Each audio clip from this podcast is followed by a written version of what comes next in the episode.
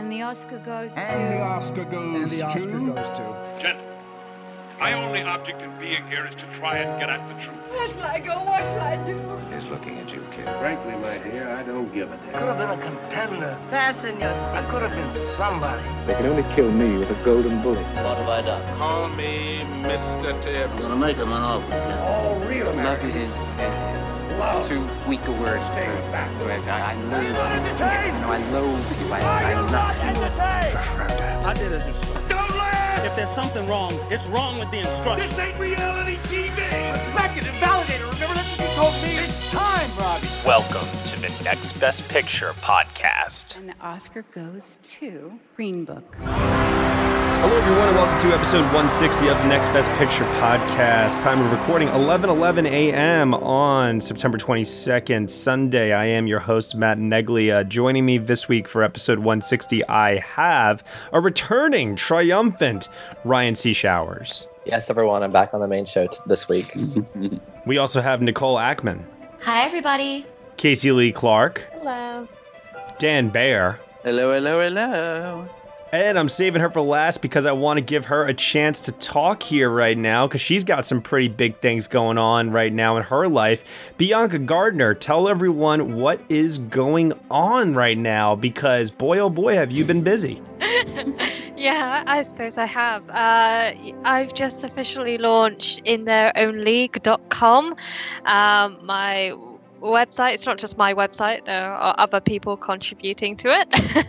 I don't want to take all the, the glory, uh, but yeah. Well, one of those people uh, happens to also be here with us right now. Is that right? Yeah, yeah, Nicole. Yeah, Yeah. She, she's doing amazing work. Thank you, B. B is running this site so well for it to be, you know, just starting up. I'm so impressed, B. Oh, thank you. I don't know what's happening. It's like crazy. It's just like I'm going like uh, the support that we're having is amazing, and of course it, the site's all about women in film and you know the the quality of the content we're producing. I've been impressed. I mean, every time that I come across an article, I'm like, wow, this is better than anything I write. I mean, these people are amazing. uh, so um, it's been great, and of course, like uh, I'm getting ready to go to London Film Festival for Next Best Picture, and that will be coming up really soon. So yeah, it's I'm still trying to work out my diary to. I want to see as many films as I can, but it's a case of do I? I wish I could clone myself or something, so I could physically be in more than one place. Uh, but yeah, it's been crazy. Next year you'll be going uh, for in their own league i'm sure and we're all very very excited uh, and very very happy for you and we're hoping to help promote in any way that we possibly can anything that we can do to help support we're totally there for you Oh, thank you. I really appreciate it. I mean, like I say, the the support that we've been getting and the the the you know the traffic coming to the site has been increasing every single day. So uh, that's a good sign. That's a good sign. I mean, I, I people are actually reading the stuff, so I'm retweeting. enjoy it Yeah. It, it, it's a, it's a very crazy, thrilling uh, roller coaster of a ride with uh, ups and ups and ups and downs and downs and downs, but at the same time, always moving pretty fast and always thrilling. So uh, we're really, really excited, very happy for you. We're also very excited and very happy to be uh, currently in the middle of the award season. We are in phase one, people. Uh, the Fall Film Festival's pre uh, Critics Awards right now at the moment. So last week on the show, we recorded right before the TIFF Audience Award winner was announced. And boy, oh boy, did we sound very, very silly a few hours later when the podcast went up.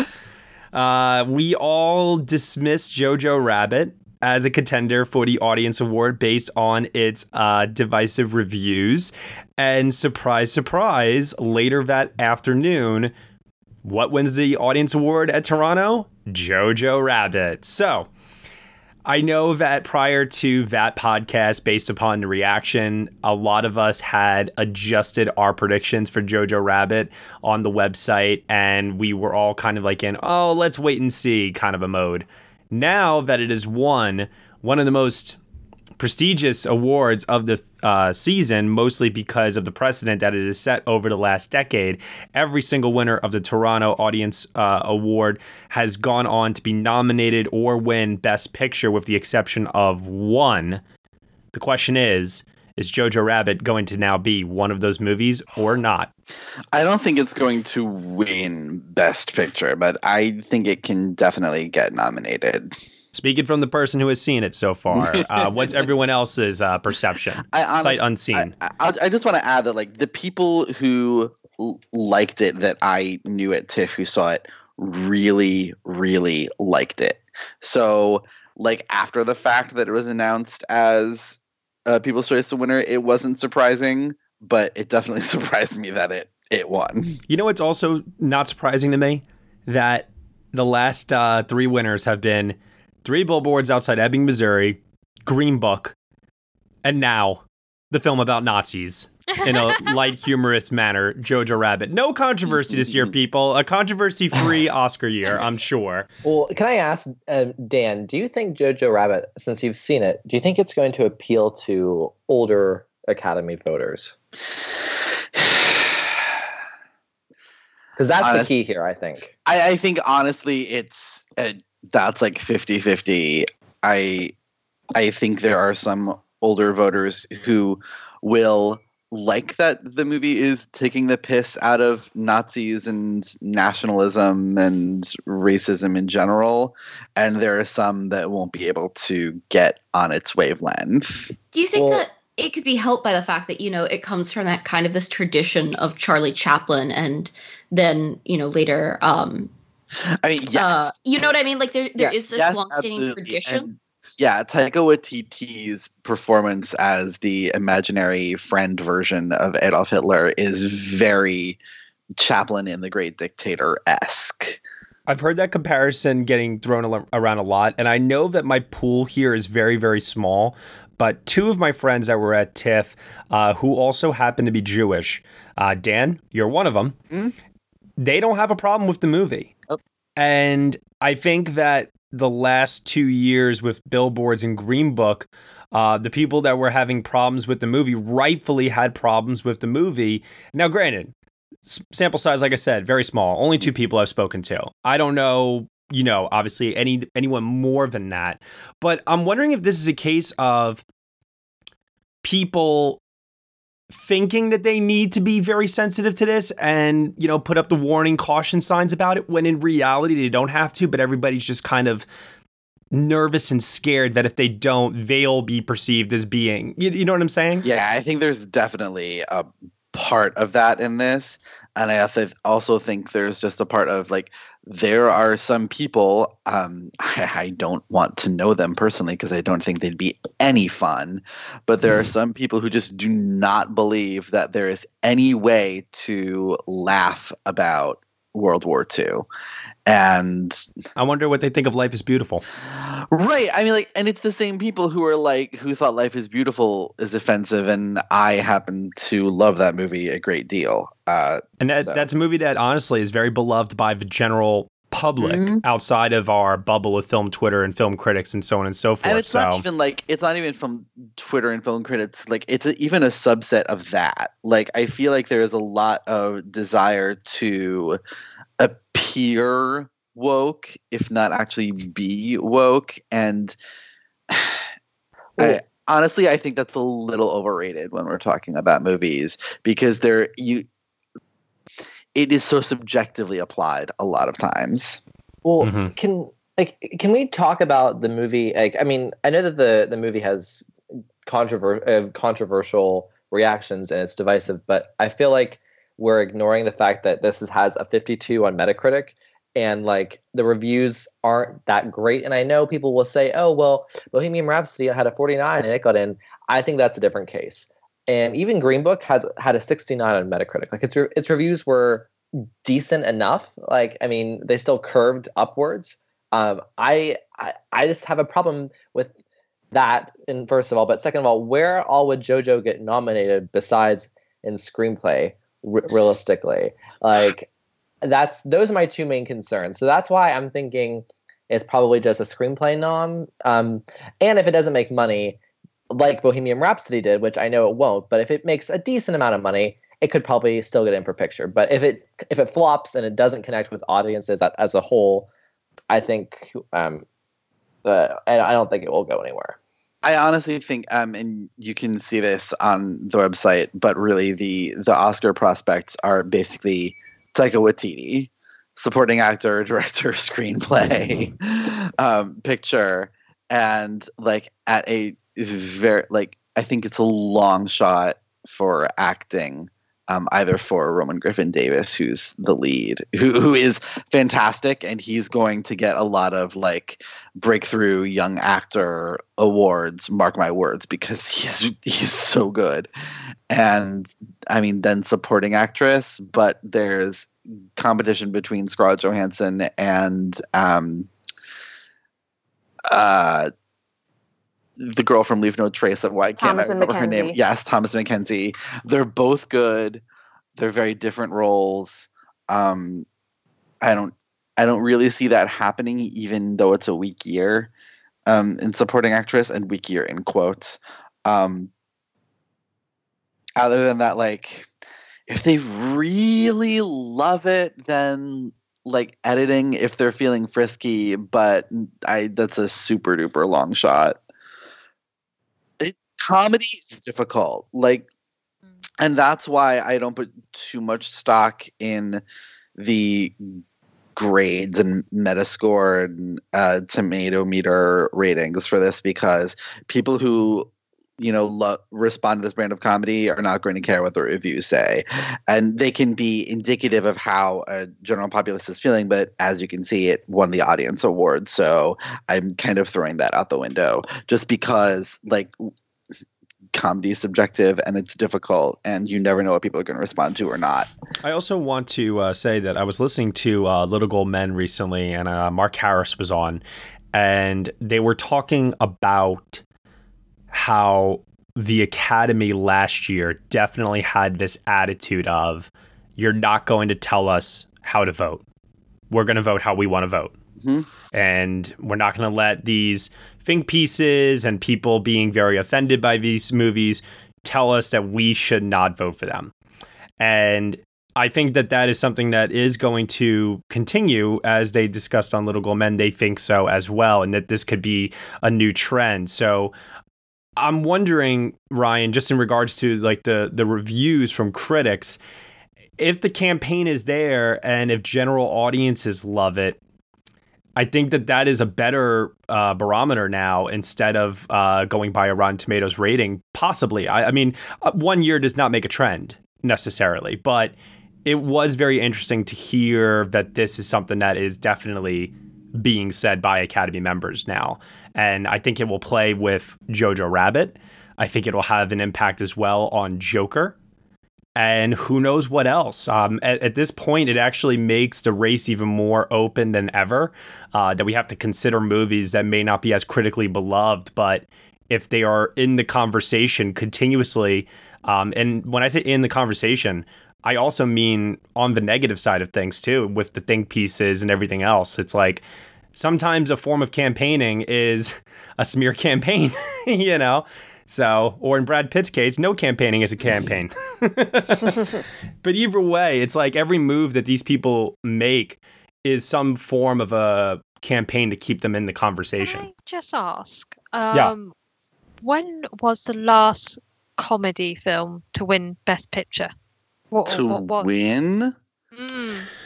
Well, uh, that, I mean, it depends on how you want to look at it. Like, is the artist a comedy? Right. Mm. I mean, it won comedy musical at the Globes.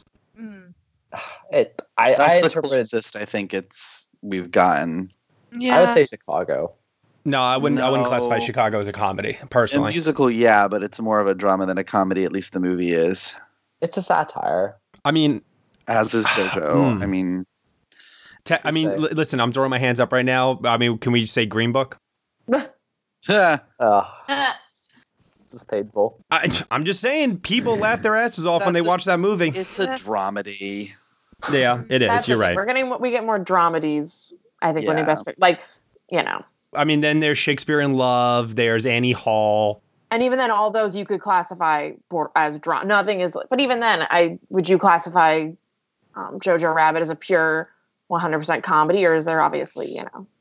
Okay. I, I honestly would like. There are moments of drama, but it's it's a comedy. Its primary purpose is to make you laugh. Which is why I don't think it's a Best Picture winner. Yeah, exactly. Um, I, yeah, I, think it's definitely think, a possible contender, but I would not say it's going to be a winner. Yeah, I yeah. think plus I think preferential ballots because yeah, you're going to get people who either love it or hate it, and so I think that that'll hurt as far as winning. But I think I have it in my um, nominations at the moment. Hello, everyone. This is JD from the In Session Film Podcast. Each week we review the latest from Hollywood, California. Well, yes, Brendan. We also give top three lists. Okay. Yeah. Thanks again, Brendan. Additionally, you can hear us talk other movie news, trailers, varying movie series, or other interesting film related topics, and even rants and raves of the week. That's correct, Brendan. On top of our main show, every Friday, you can also hear our extra film podcasts. Good job, Brendan. Thank you, JD. It's my goal to make you proud. You're the father, after all. yes, and I'm very proud. Uh, you can listen to the In Session Film podcast on iTunes, Stitcher, SoundCloud, or at InSessionFilm.com. Brendan, will you please let me complete just one? Nope. Oh, for heaven's sake. Listen to the In Session Film podcast every Monday and Friday. Subscribe today and hear me verbally beat JD like a Cherokee drum. No, no, no, no, no. That's not how this works, sir. Hey, no, you you, no, no, you no. go cry at midnight special again, Oh, okay? oh, That's what you're I good will. for. I will. You know what? And I'll do it while pummeling you. I'll do both at the same time. How are you gonna pummel me? Yeah, I, that's don't. I don't how it buy works. That's just how it works. One thing I want to do on today's episode is I do want to finally talk about below the line and what we're thinking in regards to that. But as kind of a lead in into uh, talking about the technicals, this is our last week to talk and speculate about The Irishman before the world finally gets a chance to see it this Friday. So I thought this would be a good way to kind of lead in into talking about below the line because I mean, at this point, looking on the outside at the rest of the season, The Irishman looks to be, other than maybe Little Women in 1917, the only movie that could be a contender in both above and below the line. Matt, what about cats? I love that this is a joke that will never end. Uh, and I'm going to just maintain that and just keep saying it is a joke. Yep. Uh, so, The Irishman.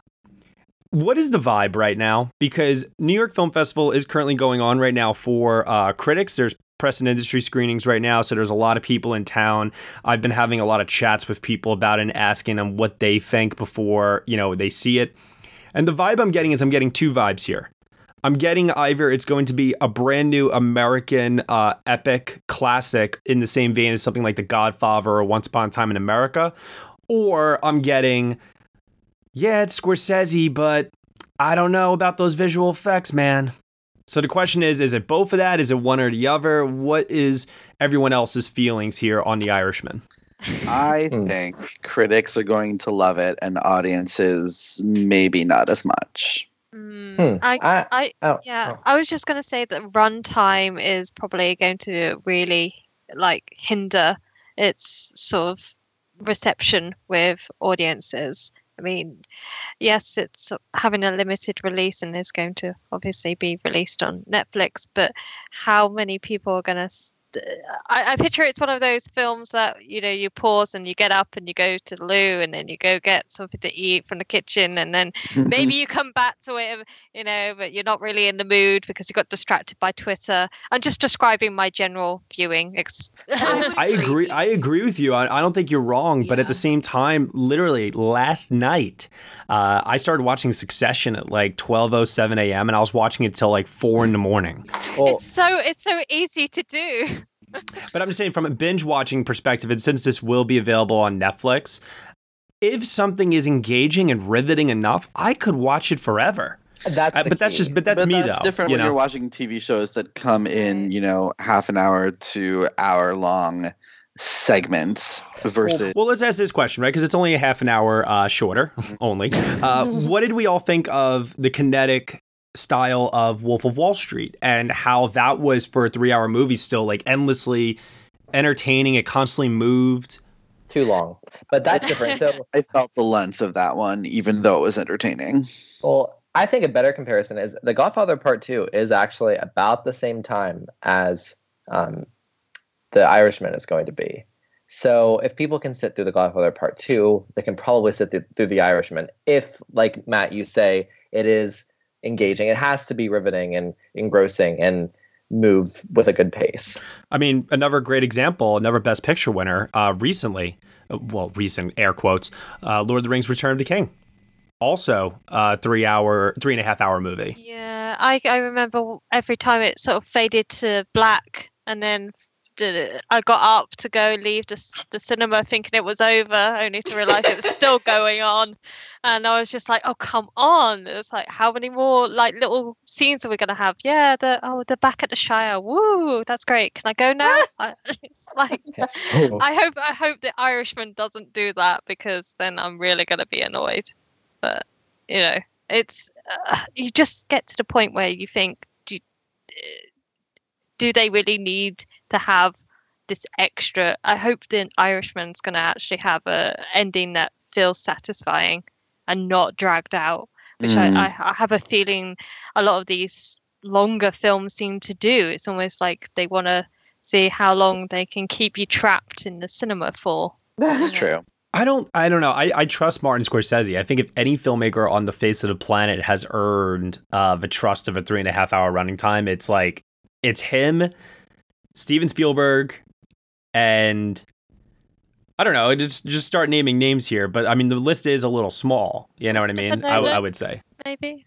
Yeah, maybe. Oh well, no, I don't know. He hasn't Man, that'd made be one a- that long. No, he has No, never yeah, made one that long. Um, you know, one thing I what I'm kind of expecting from The Irishman, if it is going to be successful, I think it's going to be like The Departed in terms of pace. Um, because The Departed, it it moves like it's it's a heck of a ride. Like, um, that's kind of what I'm expecting. But The Departed was a reasonable length, though. Agreed. Agreed. My, my feeling with this is that it's going to have its um, moments of energy. But I think that based on the story that they're telling, I think it is also going to be a slow moving film at the same time as well. Peppered with uh, obviously phenomenal acting, because with these actors and this director and this screenwriter, Steven Zaillian has done some pretty incredible screenplays. He's got some stinkers in there, don't get me wrong. But Mhm. you know, I mean, the guy wrote Schind- Schindler's List, you know, for example. You know, he knows what he's doing. I would say that the the ingredients are all there uh, to create something obviously very, very special. Yeah. Mhm. It's either going to be like I think I do think it's either going to hit or it's not going to hit. And I, I Agreed. If, if it does hit, though, do you see it being a mild hit in the sense of it gets the nominations and it's not really like like I guess what I'm asking is do you see it as a top 5 movie? And and so uh, cuz my feeling is this it's either going to be a grand slam home run top 5 top 3 contender for best picture hailed as like this amazing monumental achievement the crowning jewel in Martin Scorsese's career and all of these guys blah blah blah. I mean like praise to the roof. It's either going to be that or it's just gonna blow up in a very terrible way and just stink to high heaven. I don't think there's any possible way that there is a middle ground with this. I agree. Um, but I I, do yeah. think that um, if it does go the latter, if it goes the way of the latter, I think the reception will be, in terms of awards, it will be very similar to Gangs of New York. You- oh, so you think it will get nominated regardless? I think it's going to be nom- nominated regardless. I feel that way. I think too. there's an element of that too. Yeah. And I think that the I think like what you said, I think the visual effects might be a big factor in that because that can because they can take somebody out of it watching it, you know, if it's Yeah. not good. I, I, I mean, I don't know what's wrong with me, but every single time that this has popped up recently in movies with like de aging, I've never, I've never noticed it on the same level that so many others did. Like Captain Marvel with Samuel L. Jackson, I never once. I mean, in the beginning, I was like, "Oh, that's really cool," but then I just like kind of forgot about it as it went along, Yeah, I and I wasn't like of the best. looking for the flaws. You know what I mean? Yeah. I think that is one of the better examples that we've had though Mhm. this year, this year, Yeah. past year. Yeah. And then uh, the kids from It Chapter 2 is another example where people told me after I saw the movie and I had no idea. I was like, wait, really? Here's a good comparison. Um, I, I, oh, so- of a lane I could see The Irishman going down is like The Curious Case of Benjamin Button. Um, Not Mhm. only for the special effects that we're talking about with de-aging, but also just like the it gets so many nominations and it's kind of in the top, um, but it may not. If it doesn't win Best Picture, I could see it being a Benjamin Button kind of a type. I agree. I don't see a world. I don't. I, I cannot see a world where Irishman is not the top nomination getter on nomination morning. I agree. I can. Really? Yep. Well, well, okay. If not, if The Irishman doesn't get the most nominations, what do you think uh, would? I think Cats. 1917. Cat, he says cats. Honestly, Jesus, uh, and Nicole, I would say I would say that's next one. Yeah. Yeah. Yeah. Like I, I could see either one of those taking the top, particularly, you know, if the if the visuals in 1917 are what we've been led to believe they might be.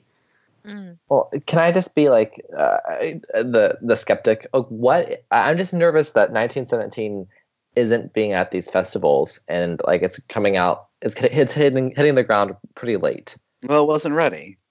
I know, Yeah. but I'm we're on a different timeline this year with um, the condensed award season and Yeah, Ryan, you wrote an article about this actually that I think is very interesting. Um, for everyone out there that's listening right now, uh, why, why don't you tell them what you mean? Because it is something that I don't think people are realizing a Mhm. little bit when they're making their predictions right now. Well, so usually the Oscars take place um the la- like one of the last two weeks of February, or sometimes we even get like the first weekend of March.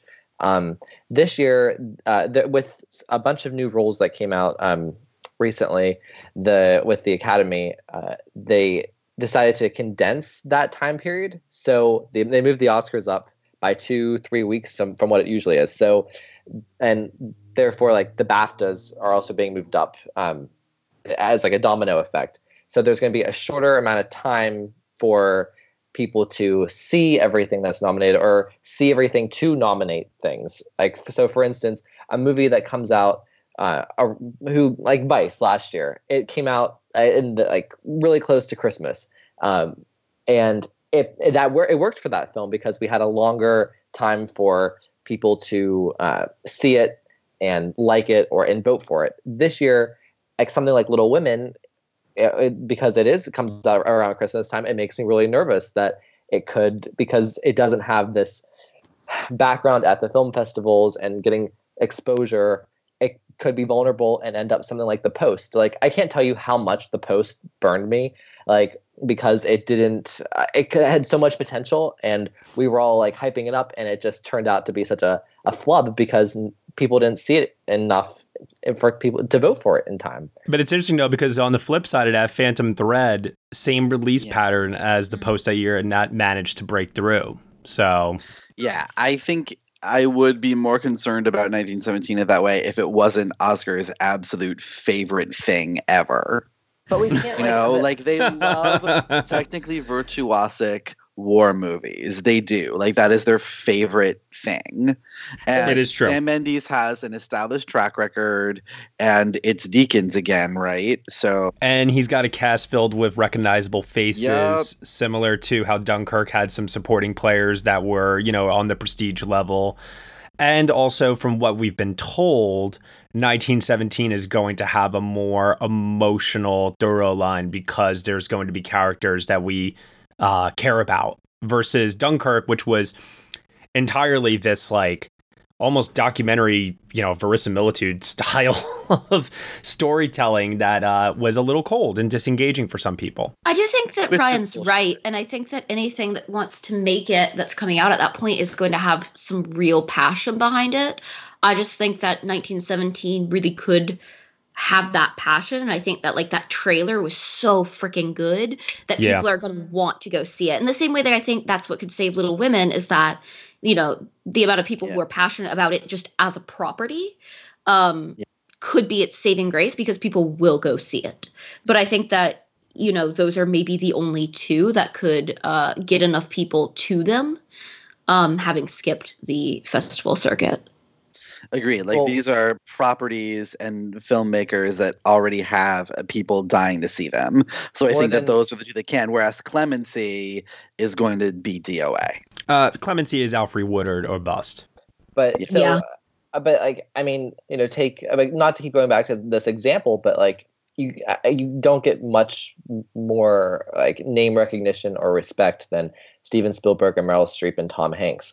in a movie that is about that's about countering the Trump administration in you know in a retrospective way. Like, but again, like it didn't get amazing reviews.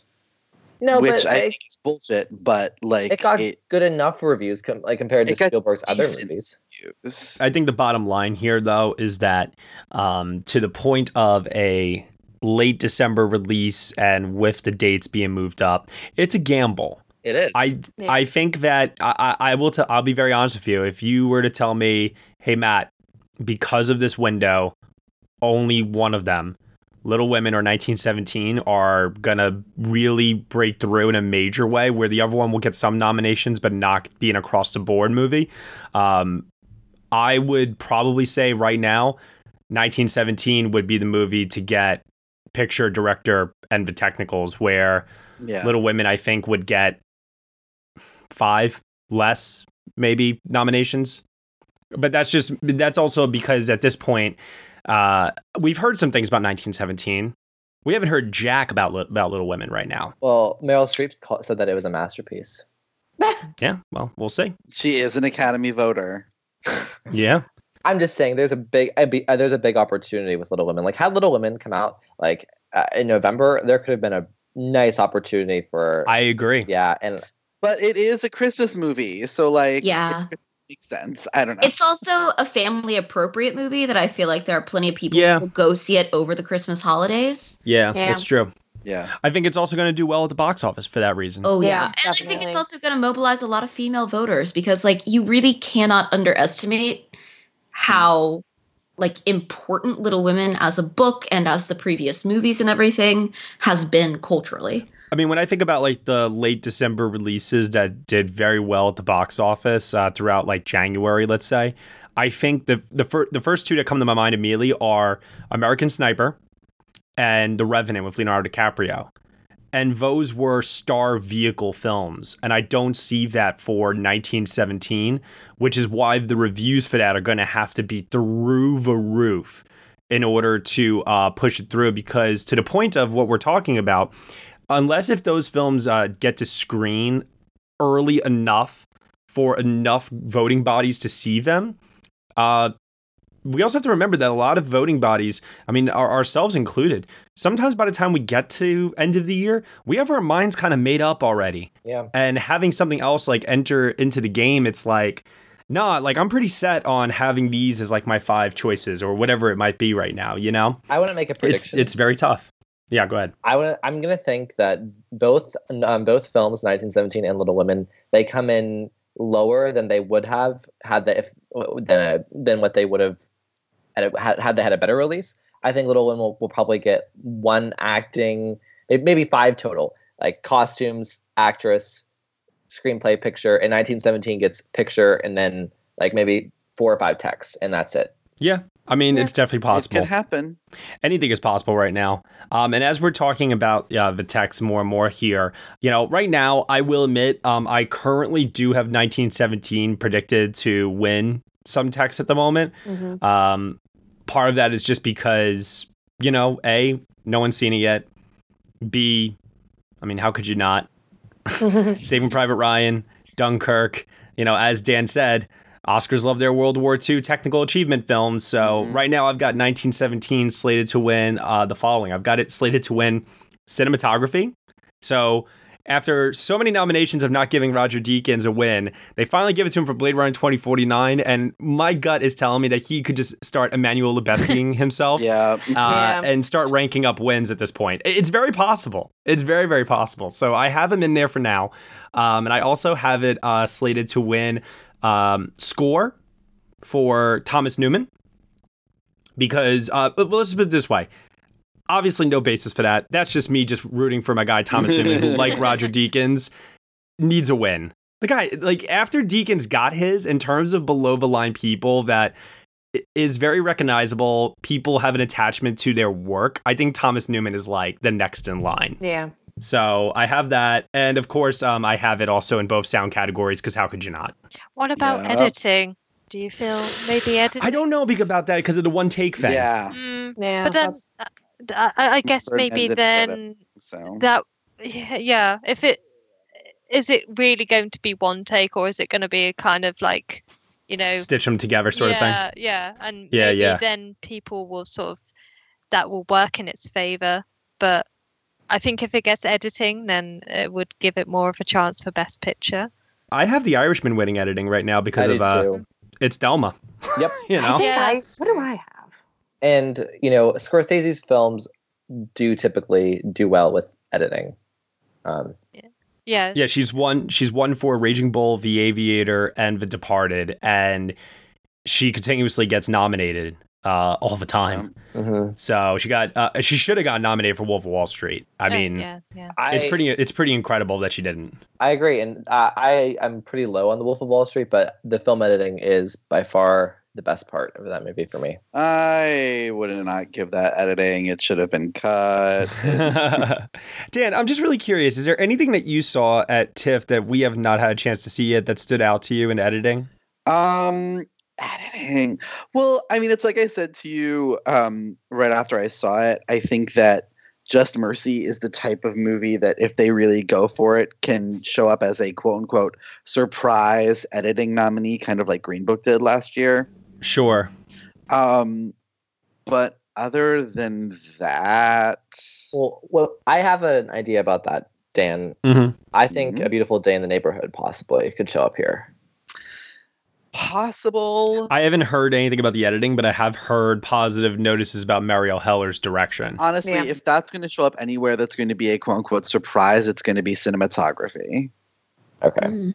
How's the production design for that with like the recreations of That things? that's what I was thinking too. good. That could be a uh, that could be a surprise good. production design, you know, because it's not overtly fra- uh, flashy, but it is, Yeah, but it's- time period at the same time. Well, it's if it's going to get in for production design, it's going to get in for the recreation of the Mister Rogers Neighborhood set. It's not going to for nothing else is particularly noteworthy.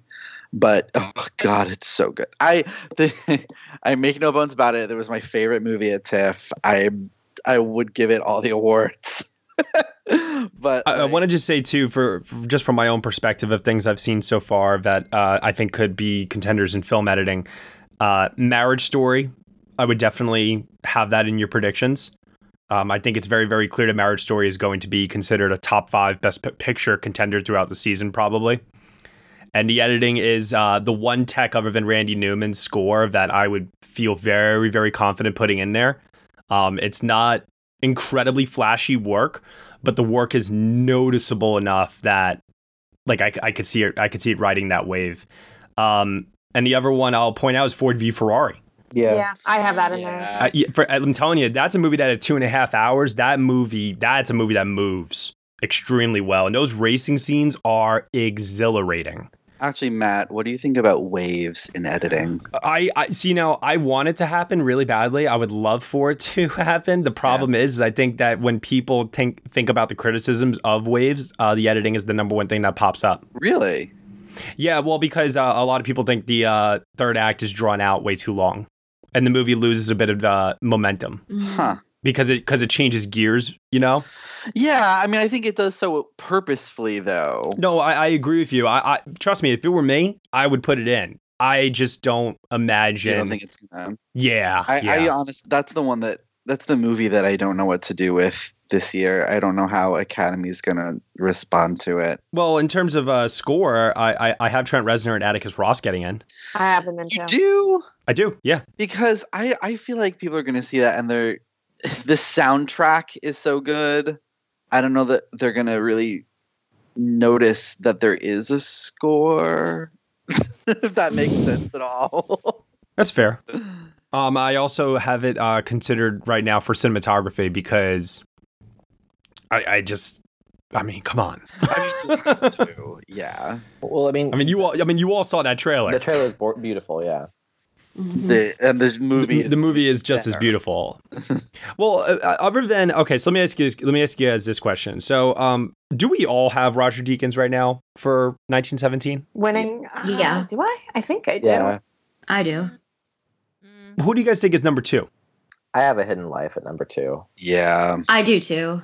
And then The Irishman. But I know that I uh, made a prediction a few weeks ago that like Terrence Malick could potentially be like a lone director nominee uh, or winner rather for A Hidden Can you Life. calm down on that one? A Hidden Life is the kind of movie that even if you freaking hate the movie, I think you need to put it in the cinematography conversation no matter what. Yeah. Yeah, you do. I mean, just because it's Malick, and it's also gorgeous. Like, if there's anything that, you know, I didn't love that movie, but God, the cinematography and score are are Oh, kind of perfect. James Newton Howard.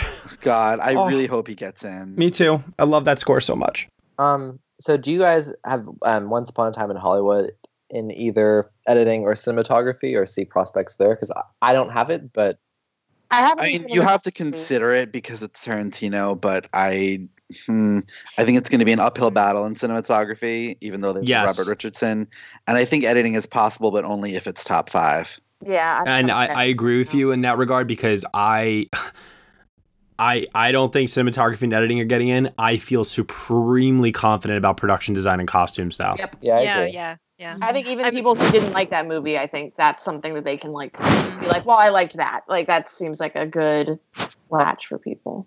Yeah, I think editing. I mean, that film. uh, We're we're talking about the Irishman being too long, but Jesus Christ, that that Once Upon a Time in Hollywood. I mean, oh, you could have cut at least forty-five minutes out of that film. I still maintain that. Yeah, Yep. I agree. So I don't know. I don't. I don't see editing, but possibly cinematography, because it. I mean, all those shots of in being in the car and like cruising down like LA is is is really good. But I mean, uh, oh, oh, sorry, I'm still annoyed that it's that long. they also they also have a thing for Robert Richardson that I I mean he I think from a nomination standpoint is like Emmanuel Lubezki and Roger Deakins. It's like as soon as they see that he's shooting a movie, they're just they just nominate him sometimes, you know. Um, here's something very interesting. Uh, we're talking about the obvious, you know, the obvious contenders right now, right? In a lot of these below the line categories. I want to talk about something that's maybe not so obvious, but let's just like, you know, let's just air it out here let's just see what we think. Uh, so one example is what do we think about Parasite for production design or for cinematography?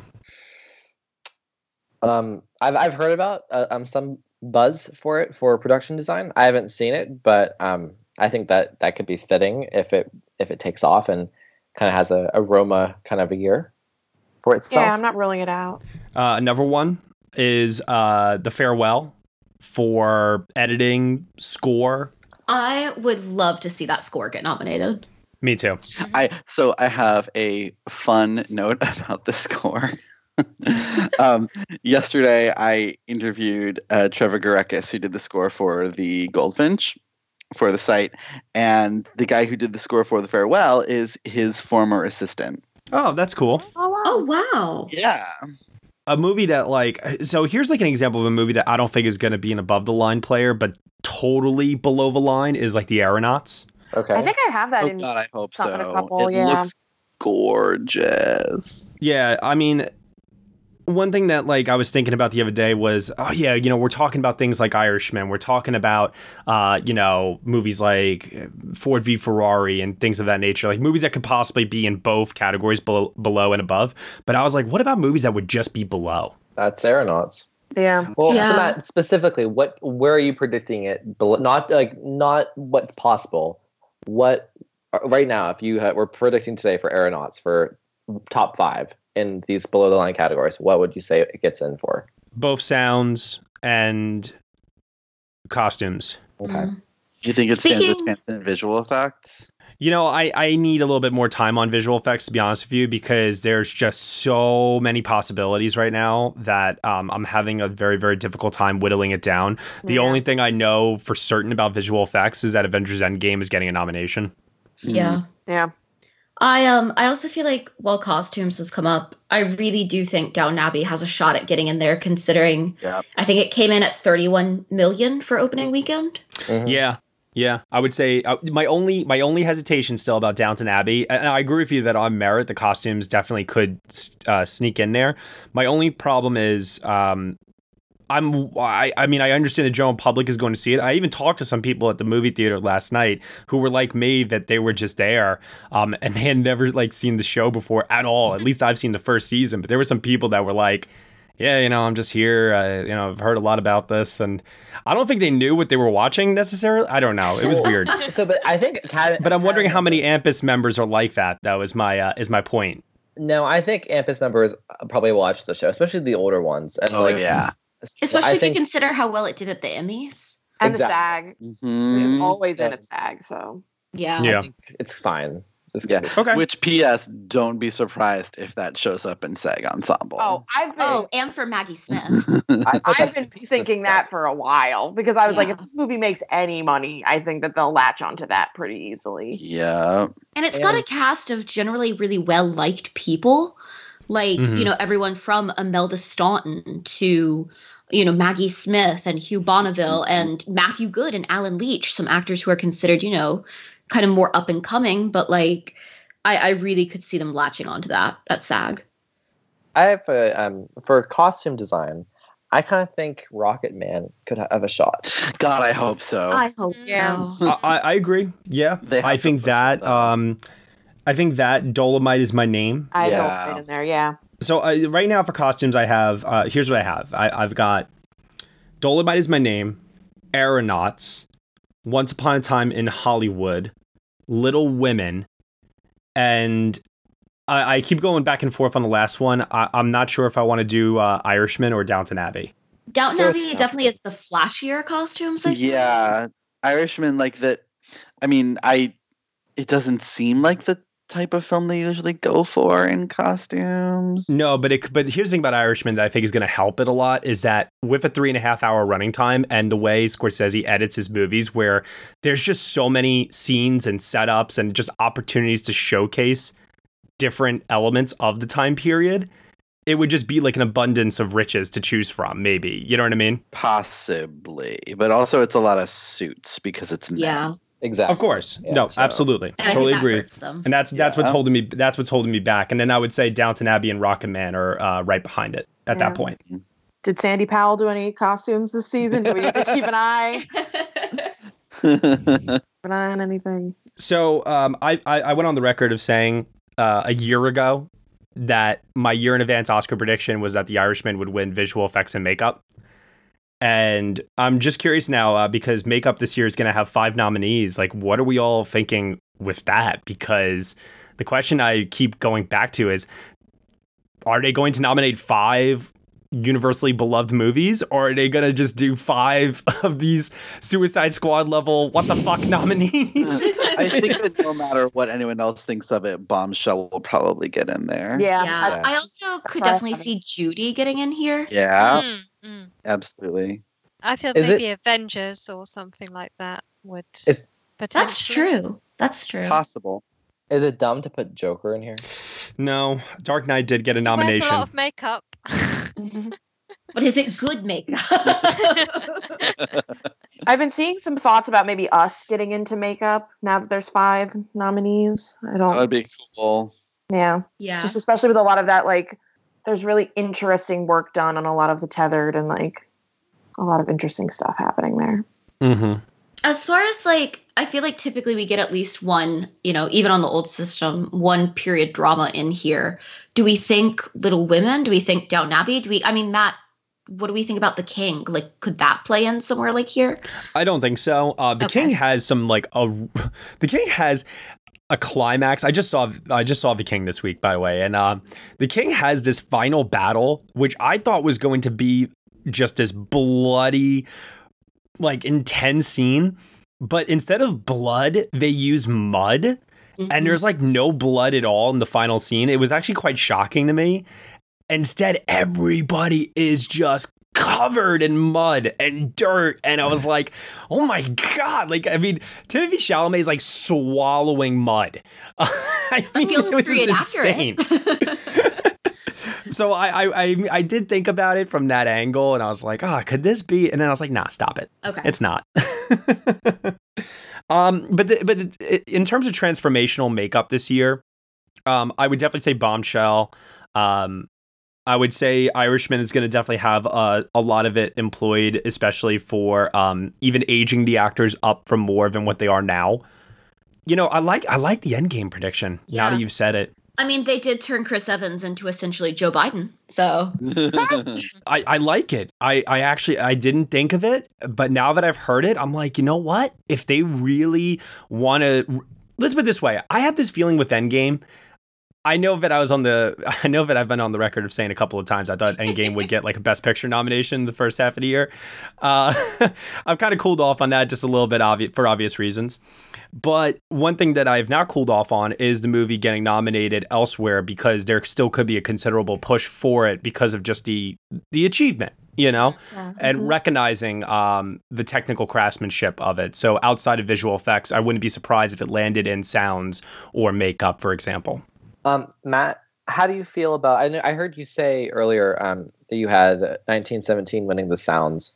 Um, I have Ford versus Ferrari for winning both sounds right now. I think it's a good choice. Okay. Yeah, no, I, I would not. I would. I'm not arguing against. I have Ford v Ferrari actually is my uh, runner-ups uh, to 1917 right now in both in both categories. Well, how do we think Star Wars is going to play out? Ooh, there we go. Five. if it's great, it's going to do Force Awakens um, level. I think in terms of nominations, probably at least. I mean, y- you know, we're talking both sounds, visual effects, John Williams for score. That's four right there. Uh, makeup is definitely on the table. That's five. Editing. yeah. Uh, yeah, editing, production design, maybe the costumes. Mm-hmm. I mean, there's no telling. Yeah. Uh, guys, I'm I'm just throwing my I'm throwing my hands up here. Force Awakens got that Critics' Choice nomination for Best Picture. I'm telling you, it could totally get in for picture. This is the last one in quotes. Um, it could Adam def- Driver, double nomination. Oh my god, I would actually love that. Maybe. well, you know, the best actor this year. I was thinking about it today. Like, I, I feel like I I don't even have like the energy to kind of play even play along that it could be anybody but Adam Driver. I don't know. I I just feel like I, it- he's has five movies coming out this year. Just there's just I feel like there's just no way. and his Tony nomination. I'm really, really sorry, Ryan. It's I, I'm gonna just tell you this right now. Adam Driver is going to win the Critics Awards, and Joaquin is gonna win the industry. Just wait and watch. Yeah. It's that actually going to be uh, Ian McKellen for uh, Cats. so somebody, somebody who just entered uh, into the conversation for uh, Best Actor this week was Mark Ruffalo. Uh, we got a trailer for the new Todd Haynes film, Dark Waters, uh, starring him and Hathaway, Bill Camp, a few others. Uh, let's take a look at the trailer for this one. Let's give our thoughts on it and see what we think. Hi, Grammars. What are you doing here? Your grandma tells me her grandson's some fancy environment lawyer down in Cincinnati. I am a corporate defense attorney. So? I defend chemical companies. Well, now you can defend me. How many did you lose? 190. 190 cows. You tell me nothing's wrong here. It's a small matter for a family friend. Help a guy who needs it. The farmer or you? That's chemicals, I'm telling you. I'm seeing documents I don't understand. They're hiding something. That chemical. What if you drank it? Drank it? It's like saying, what if I swallowed a tire? What if whatever's killing those cows is in the drinking water? At DuPont, better living through chemistry. It's our DNA. You need to tell me what in the hell's going on. DuPont is knowingly poisoning 70,000 local residents for the last 40 years. You knew, still you did nothing. You want to flush your career down the toilet for some cowhand? You want to take everything that you know and turn it against an iconic American company, like an informant. Isn't that right? Isn't that right? Isn't that right? Yes. They have all the money, all the firepower, and they'll use it. I know. I was one of them. Our government is captive to DuPont. They're trying to force you to make me stop. He was willing to risk his job, his family, for a stranger who needed his help. The system is rigged. They want us to think it'll protect us. We protect us. We do.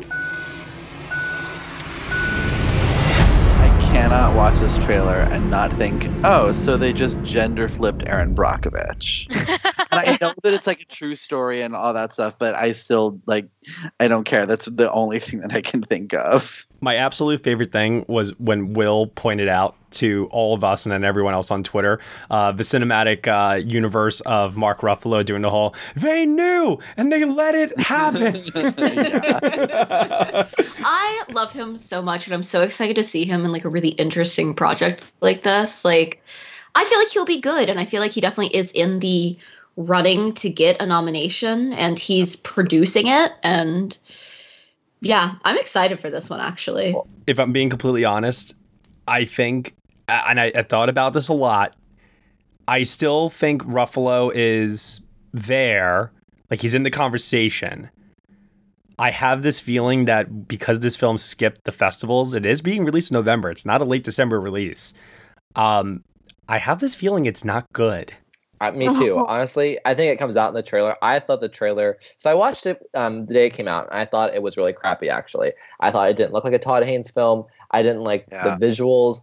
I didn't think he was particularly outstanding. I watched it again this morning before the podcast, and it looks a little better. But I don't know. I don't. Best Actor is really competitive this year.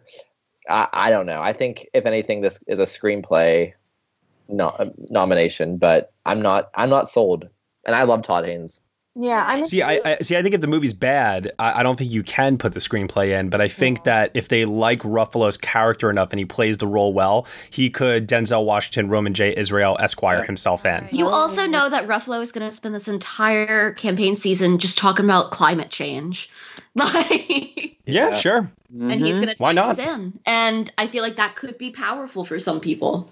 Absolutely. Mm-hmm. But can, are, we, are we not denying that Best Actor is pretty pretty freaking packed? I just oh, it's insane. Yeah. Every don't time know. I think I want to add somebody in, I go, "Oh, there's not ten spots. Fuck! What am I doing?" we had a question this week from uh, Rich Hoolsey, 1991. He asked us Netflix has three or four Best Actor contenders with Adam Driver, Robert De Niro, Jonathan Pryce, and Eddie Murphy. And he's like, Do you think Netflix is going to go to bat for all four of them? And it's like, Holy shit. I, I can't even imagine, you know? Well, I think um, their push for Murphy will be at the Globes, but the other three, I think they will push. Yeah, I think of Yeah. time. Murphy. But this does, I mean, do you guys get my like uh, Denzel Washington comparison? No, like that's where my mind is at with this. Yeah. Well, so we have Driver, Phoenix, Pryce, De Niro, and DiCaprio. Which one does he bump? Also, too, I want to just throw this out there. I know he's not campaigning, but I, I'm gonna just because I like the performance that much, I'm gonna push for Brad Pitt and Ad Astra Honestly, all season. Matt, me too. I, I saw Ad Astra on Friday, and man, Brad Pitt blew me away. Like it's the kind of character and performance that I just eat up from actors. Like, uh, my God, Brad Pitt, better than his work in um, the Quentin Tarantino film this year. I Bow down. I I didn't get to talk about my undying love for Ad Astra, but yeah, and it also made me regret making all of my tech predictions before. Because I was like, I was like, it's just a space movie. What would they have with with production design? And I'm like, oh my god, the couch in the Ruth Negga office. I'm like, the record, the recording booth. I mean, there, movie since Gravity. Ad Astra definitely could be a tech player. Um, I think it's only above the line uh, prospect is Brad Pitt, but um, I think that's going to be a critics thing, maybe. And I, I would be very curious to see if it materializes into something real here. But I don't know. I just feel like Ruffalo, um, especially, uh, just getting back on track here, um, he's definitely someone that you can just tell he's going to win one day. yeah, Yeah. Yeah. They they keep nominating him. They really really like he's a him. guy. It makes sense. Ah, I just don't think this is the project to do it. Is all. No. I don't think he's gonna win, but I think he can sneak into the best actor field unless it's bad, which I find it very difficult to believe that this coming from Todd Haynes could be bad. I just feel like they're trying to market it as generic as possible because like I it doesn't make sense to me that Todd Haynes would take on this project and not do something interesting with it. It is Yeah. supposedly a psychological thriller. Okay. So I also feel like if if it's true, as we were just saying, that if they really went to bat for Avengers Endgame with the below the line nominations, it does make sense that maybe they would pay a little bit more attention to Ruffalo here. I agree. Well, and Best Supporting Actress is pretty weak. Um, I think there's an opportunity for Anne Hathaway to um, get her third nom, but I, I I don't know to be honest. I, I love Anne Hathaway so much. I went through a huge phase with her again this summer. I I re- rewatched all of her stuff. I love her, but I didn't think she looked good in this at all. Oscar loves a supportive wife. And I'm really, really ha- happy that you're saying that, Ryan, because the whole supportive wife thing with Claire Foy last year in First Man, you were definitely very vocal about that. So when this trailer came out, I was like, let's see what Ryan thinks test about Anne out. Hathaway here. no, but honestly, I, I thought her acting was bad in the trailer. No, she doesn't look good in it. We'll we'll wait and see. I mean, uh, I'm very curious because Ed Lachman's doing the cinematography. Obviously, it is Ta Todd Haynes, so I think it'll be a competent movie. I just don't expect it to be something extraordinary on the level of uh, Carol or Far From Heaven, obviously. So we'll have to uh, we'll have to wait and see to get a little bit more information on that one. Uh, what I want to do now is I want to transition over to the polls. I want to talk about our friend Renee Zellweger, who is having a comeback year with her performance in Judy being released this weekend in limited release. So, the question that we are asking for this week's poll is which is your favorite Renee Zellweger performance? But before I reveal the choices for that and we talk about Renee, I want to give the results of last week's poll, which focused on Brad Pitt. We asked everyone which is their favorite Brad Pitt performance. We have our top five results.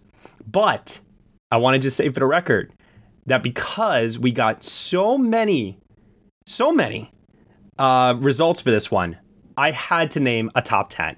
Whoa. Uh, I mean, the, the the votes for this were, I mean, we got over a thousand votes on this, What? which is insane.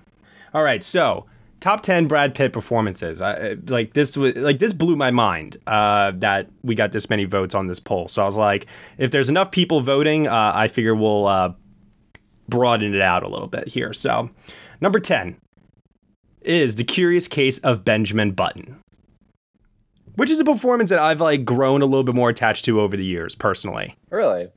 Yeah, I didn't I actually used to not like it. I thought it was too subtle. I thought it was too um Yeah, exactly. but but I've actually really really grown to like it a lot more, especially because I like how it plays off of Cate Blanchett's character. Mm-hmm. Okay. Uh number 9 is Snatch. Oh, You like dogs? oh gosh. Oh, N- Oh, no, oh, no comments, dogs. No. Number 8 is Ocean's 11. Which okay. It's good. You know, I Brad Pitt just being cool, movie. I guess. Yeah. Uh, number seven, 12 Monkeys. I love that performance. Yeah, yeah. My dad, my my, I'll never forget when I was younger. My dad would say to me, "That's the best performance I've ever seen," and I'm like, "Wait, why?" And he says to me, "Cause name anybody that could do that stuff with his eyes, where his eye is going this way," and, and I'm like, "Okay, dad."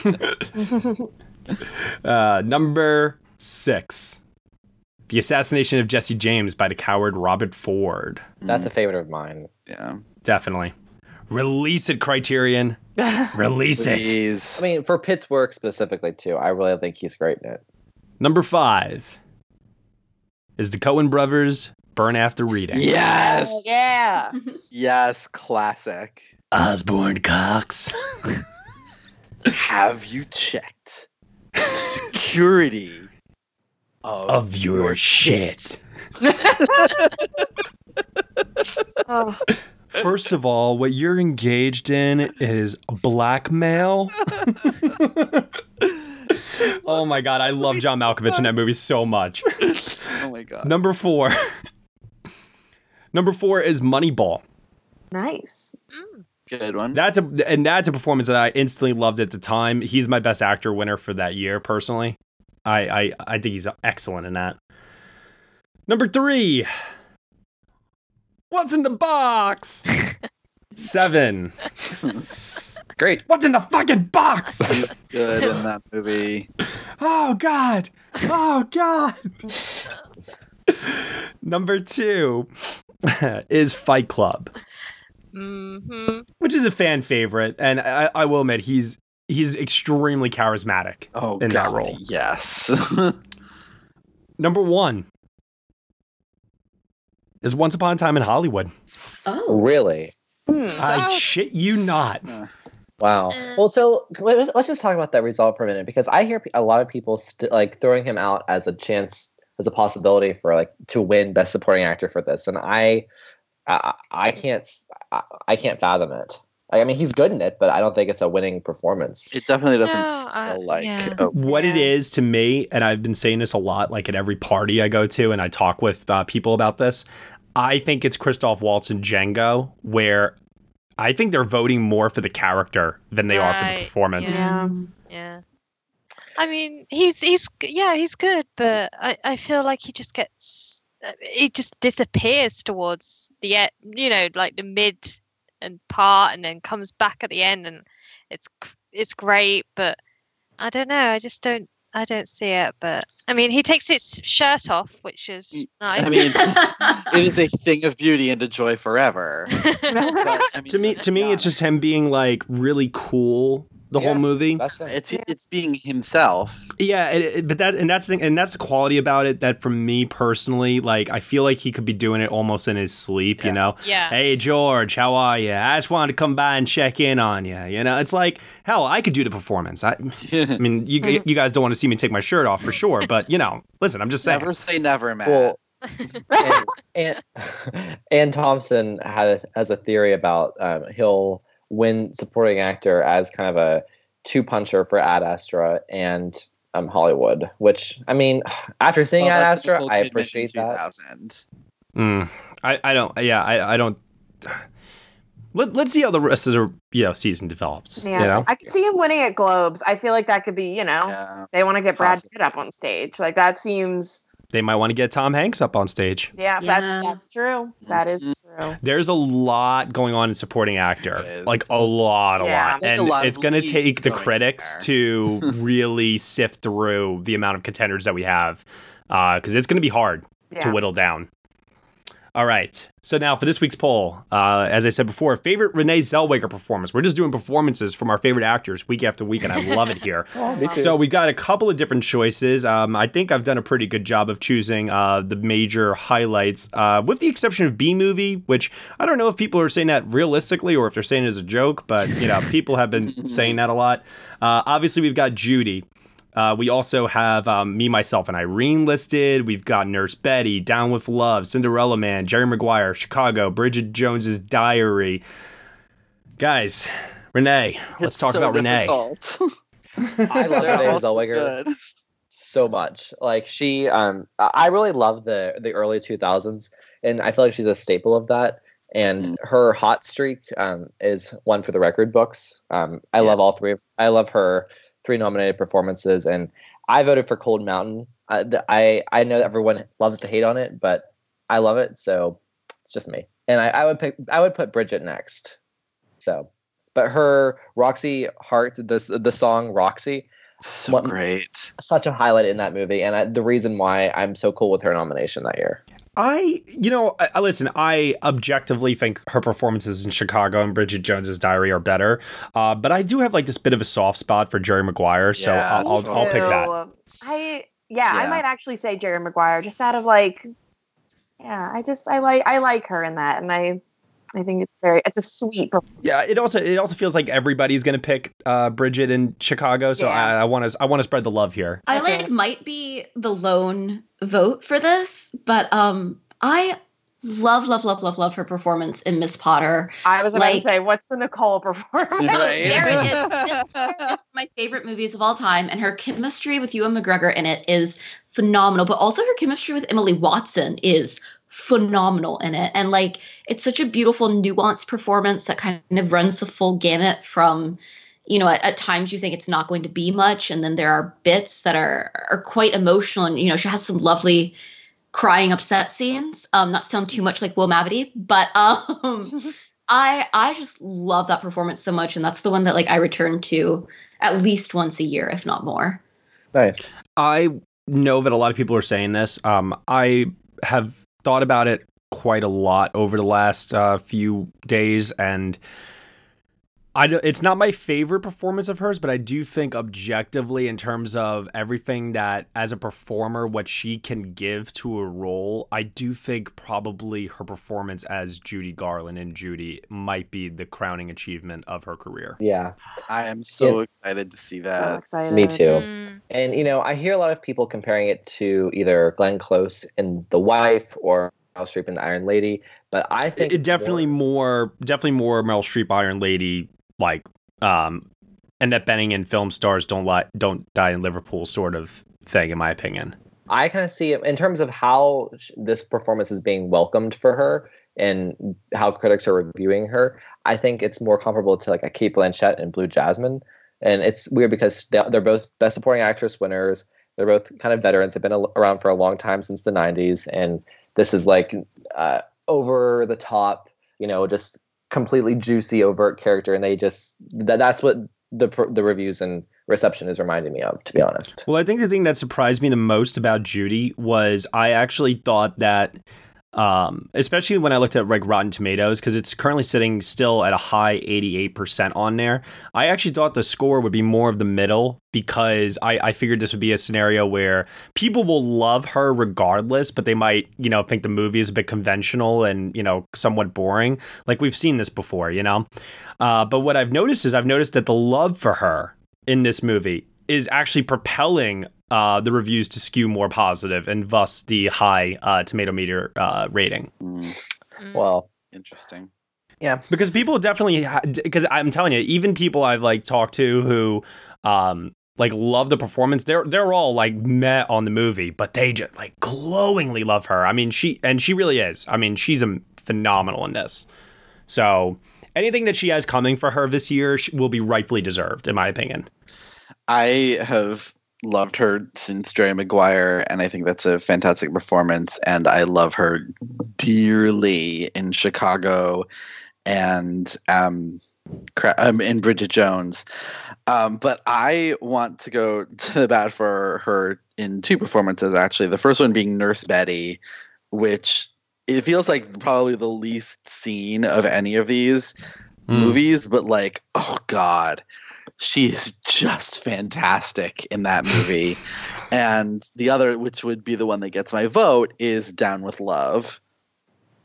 I love that movie, and I think that she is just fantastic in it. I she gets the stylization of those corny 60 Doris Day um, romantic comedies, and it, it's really difficult to get it right and still make it feel um, real and like you know like you're engaged with this character you know like you feel for her and That was her first Golden Globe win. yeah and she's she's great in it. She walks a really tricky line. And i think that's the thing like with both that and Nurse betty like she these are the trickiest parts she's had and she just knocks them both out of the park Ryan, a question I've always wanted to ask you. Okay. Um, and I don't know the uh, answer. I might know the answer, but I've always just wanted to know. Mm-hmm. Uh, who gets your vote in 2002, Renee or Nicole?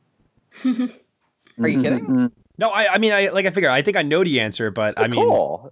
Oh, okay, okay. I just wanted to know. I wanted to make sure. The Hours is my favorite movie, like of all time, and that's actually my favorite performance. Like uh, to be honest, had Renee won in 2002, I think I would have a scorn for her. Like I think it's such an inferior performance in every single way. It's she's actually my number four ranked um of those of the best actress. She won the Globe and the SAG. I know. I know. I, but I, I, if she would have beaten Nicole, I would have, I would have, I would probably have like bitterness like towards her. I get honestly, I would, I rank them like Nicole, Diane Lane, um, Julianne Moore, Renee, or maybe Julianne and Diane Lane are switched. But I have her four at, at best. Like I like her as Roxy, okay. but I think her other work is much better. All right. Okie dokie. Uh, great. Awesome. Any, anyone else have anything uh, left to uh, say before we move on? Uh, I'll just say that in Bridget Jones, she really nails the British accent. So you know, does. so, Coming from the expert. yeah, yeah, And I, I know, I know my British accent's like, come on, Anne Hathaway in one day. Oh, oh that's so bad yeah oh You guys ever watched um on YouTube uh, the accent expert? Uh, like watching the performances of people giving different accents in movies. I movies. haven't been able to bring myself to watch it. it's actually pretty amazing because it's so intricate and so detailed, and it's just things that you would never. I mean, like I, I just say to myself, I, I, if the actors are really putting in all the work that this guy is suggesting that they do in terms of like tongue placement and like all these things they have to do in order to get these sounds to come out the way that they do, I, I would just be amazed if they were actually thinking of this as opposed to. Oh, I'm just gonna try and sound like the accent. You know what I mean? Yeah. accent for a role before those things are actually helpful. Yeah, I'm sure. I'm sure.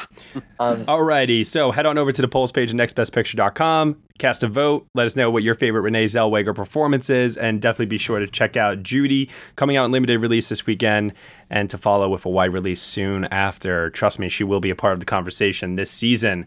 Second trailer, speaking of uh, Best Actress contender in the hunt for the season, we got the trailer for Clemency, finally, from Neon, starring Alfre Woodard, Aldis Hodge and this is going to be getting a late December release, uh, almost a year later from its uh, debut at Sundance, which is uh, pretty interesting. So let's take a look at the trailer for this one. How do you keep doing it?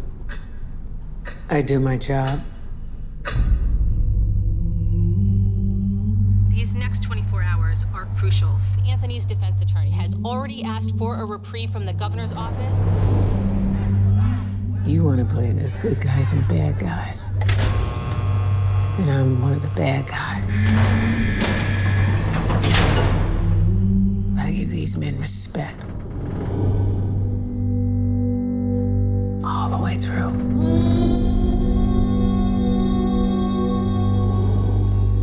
I want to share a bed with my wife. How long is this going to be going on? All we want is to be seen and to be heard. It is not over.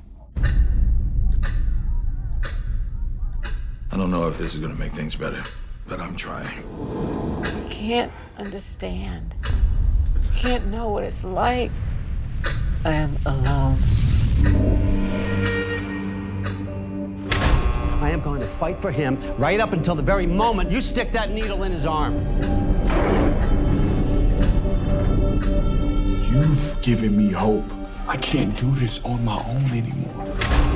I want to be home.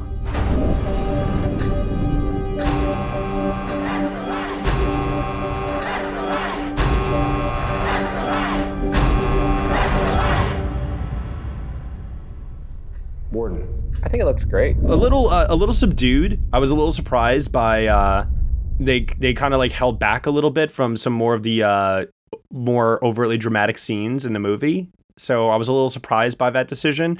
Of course, they've got the uh, critics uh, flashes up on the screen. You know, Alfre Woodard gives like our best performance. You know, stuff like that. And I was like, okay, this is good. And clearly, they. Um, I'm so glad that Aldis Hodge got a mention in the trailer because I know this has all been about Alfre, but oh my god, you guys, Aldis Hodge in this movie is incredible, and it sucks that his thunder is going to get taken away by a similar performance uh, from Jamie Foxx in Just Mercy this year.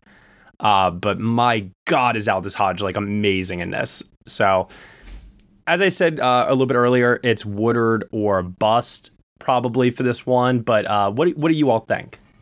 I think I'm gonna love this movie. I think so too. It seems like I, the trailer was even better than I was imagining. I thought that like you know I mean I I know um, how you felt about the movie after seeing it at Sundance. I thought it would just be like I thought it'd be good, pretty good. But the trailer is is exceeded my expectations. I think it's totally like something I'm gonna dig. Yeah, I'm super excited for this one. I think it looks like some really great performances. Um, I believe this is one that we are getting at the North Carolina Film Festival that happens next month. Um, so it's definitely one that I'm going to try and hit because it looks, I mean, it feels like the kind of thing that I want to see just for the lead actress performance alone. Mm-hmm. I was just very surprised when I saw the movie that Alfre Woodard's performance was more um, internal and subtle. Um, Aldis Hodge has the uh, flashier role. Uh, he's got a lot of crying scenes. Is he lead or supporting?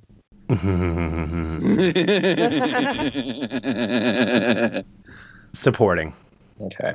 But yeah, I, I yeah, supporting, supporting for me. Uh, but I mean, yeah, it's not she's gonna she- happen, but yeah, no, she's amazing. The film is good. Um, I don't think it's great. I think there's a lot of people that will say it is great. Um, I personally didn't think it was great, but I think she's great, and I think he's great. And um, the thing that worries me, and I still just don't understand this. I don't understand. Once again, December twenty seventh. Yeah. yeah. Especially with this like late date for a movie stuff. this quiet. the only reason why it's making a little bit of sense to me is because the movie has played at so many festivals along the way since Sundance. I mean, this played in the spring, it played in the summer, and now it's playing again uh, throughout all these festivals. I have I- a comparison. like so did a lot of movies that doesn't mean that it's necessarily going to work for this i think this is a little quiet and a little small for such a late release date i mean you can argue that the only reason that call me by your name did so well at the oscars was because it opened relatively early Well, it had the slowest expansion ever but it gave people time to see it That's true. you know what? Um, other movie that was kind of a Best Actress vehicle that came out about the same time a few years ago.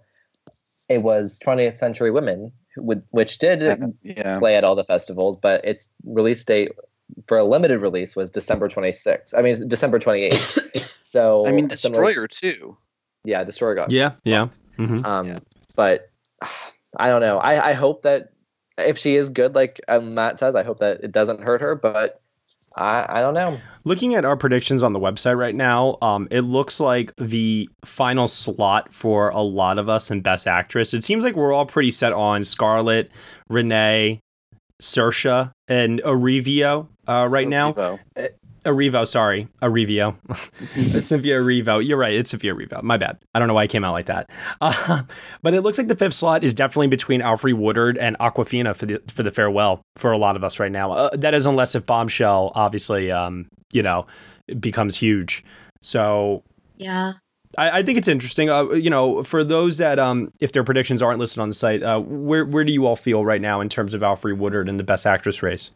I keep flipping I her in feel like she's- Awkwafina. Yeah. I feel like she's Yeah. just outside right now. I that release date is.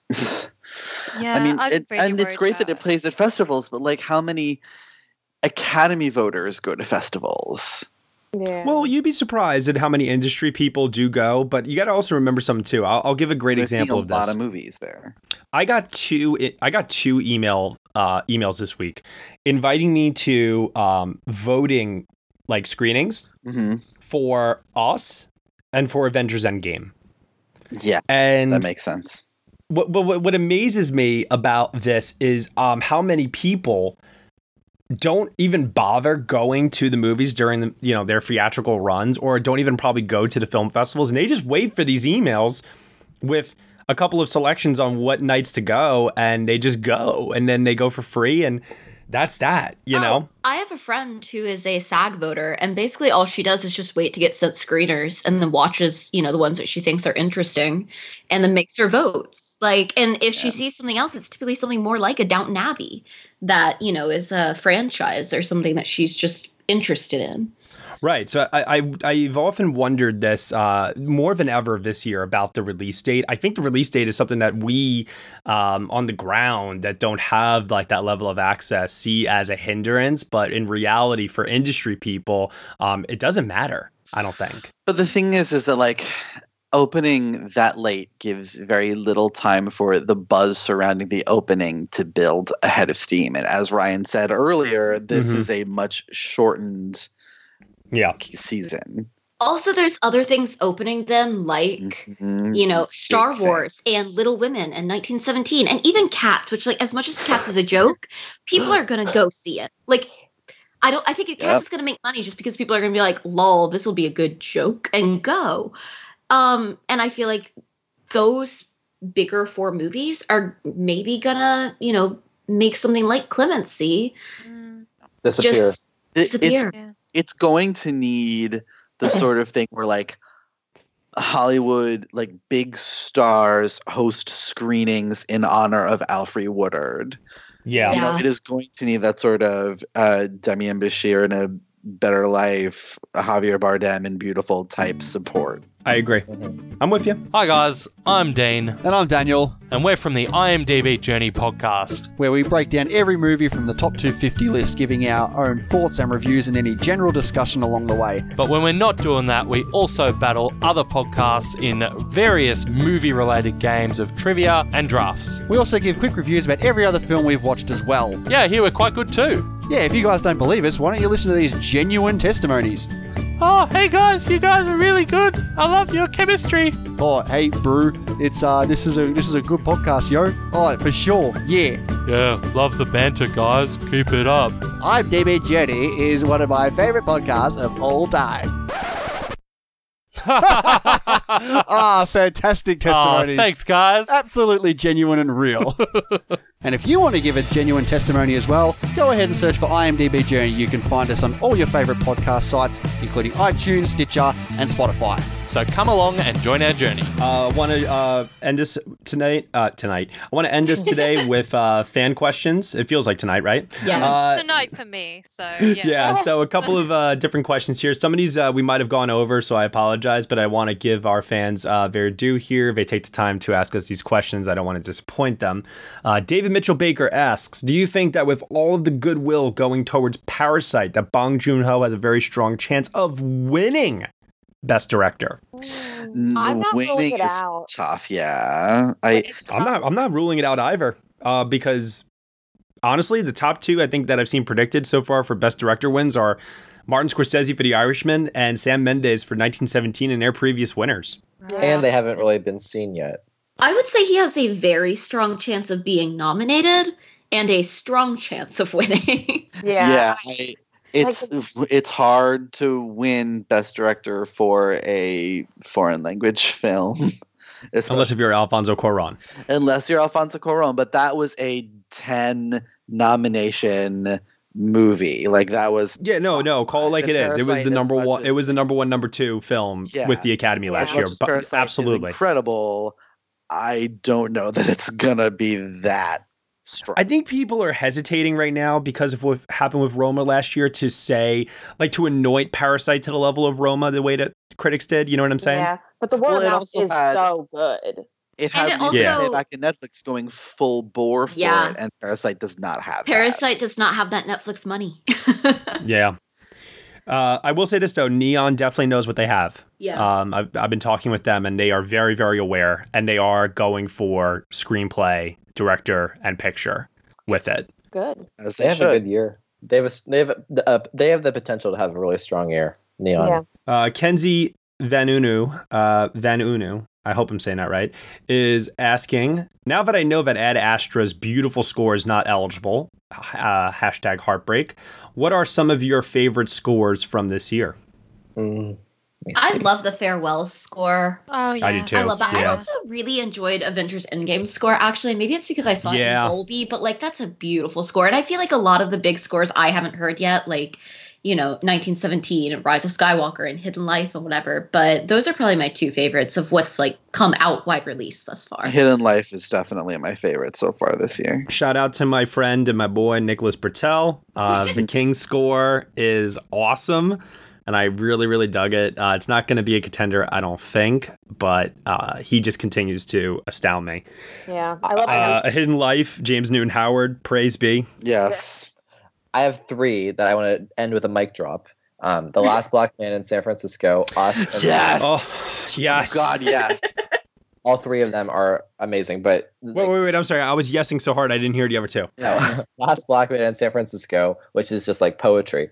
Um, Us and Luce. Yes. So Yeah, I yeah. love Oh, the Luce score. I listen to Great it often choices. if I'm Yeah, in a the Luce movie. score is amazing. Can I just say I really like uh, the peanut butter uh, butter falcon score?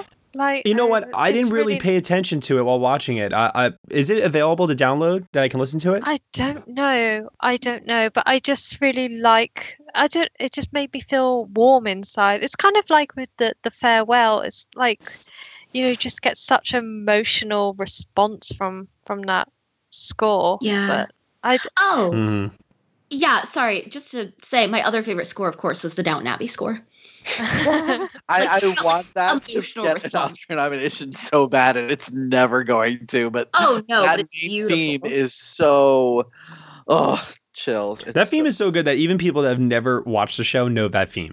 Oh, I just started crying when it started. I was like, why am I crying? like, Uh, from Josh Blumenkrantz, McBlooster118. What is one movie that came out this year that you can watch over and over again?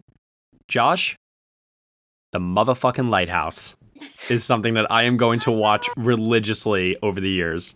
Honestly, I saw Blinded by the Light twice in theaters, and if I could watch it almost every mm-hmm. day, I might. Like, I just, if I, like, even just to have on, like, I think about scenes from it all the time. I just want to live in it forever.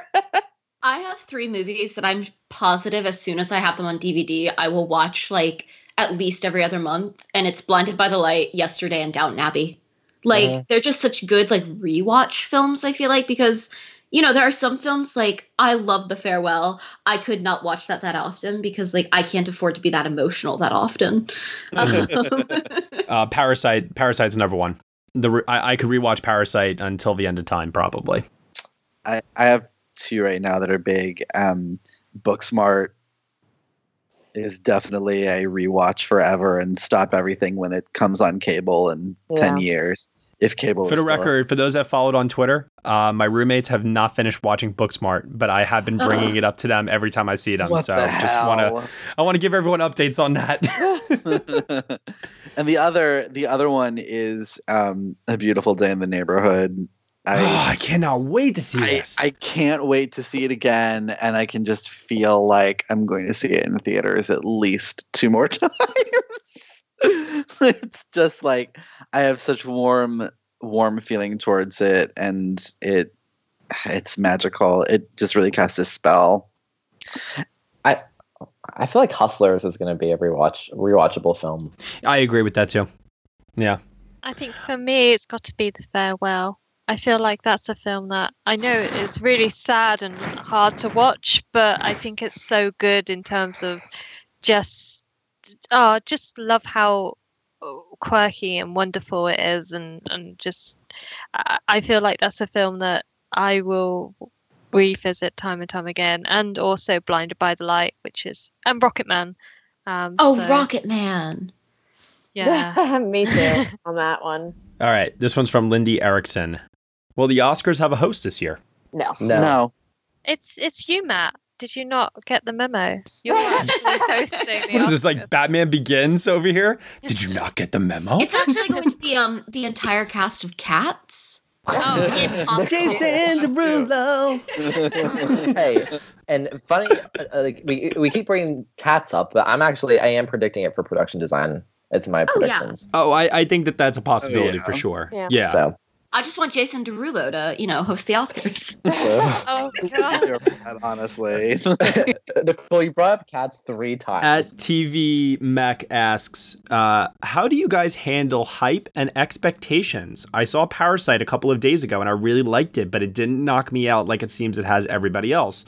And I'm curious how much of that was this through the roof word of mouth and how much uh, it was the film itself. So um, I think this is a great question to ask, especially because, you know, with festivals, there's definitely this thing called festival hype, and sometimes it needs to be reined in, and, uh, you know, the buzz can build to insurmountable odds. And you end up in a scenario like Boyhood, where people watch it and they go, that's it?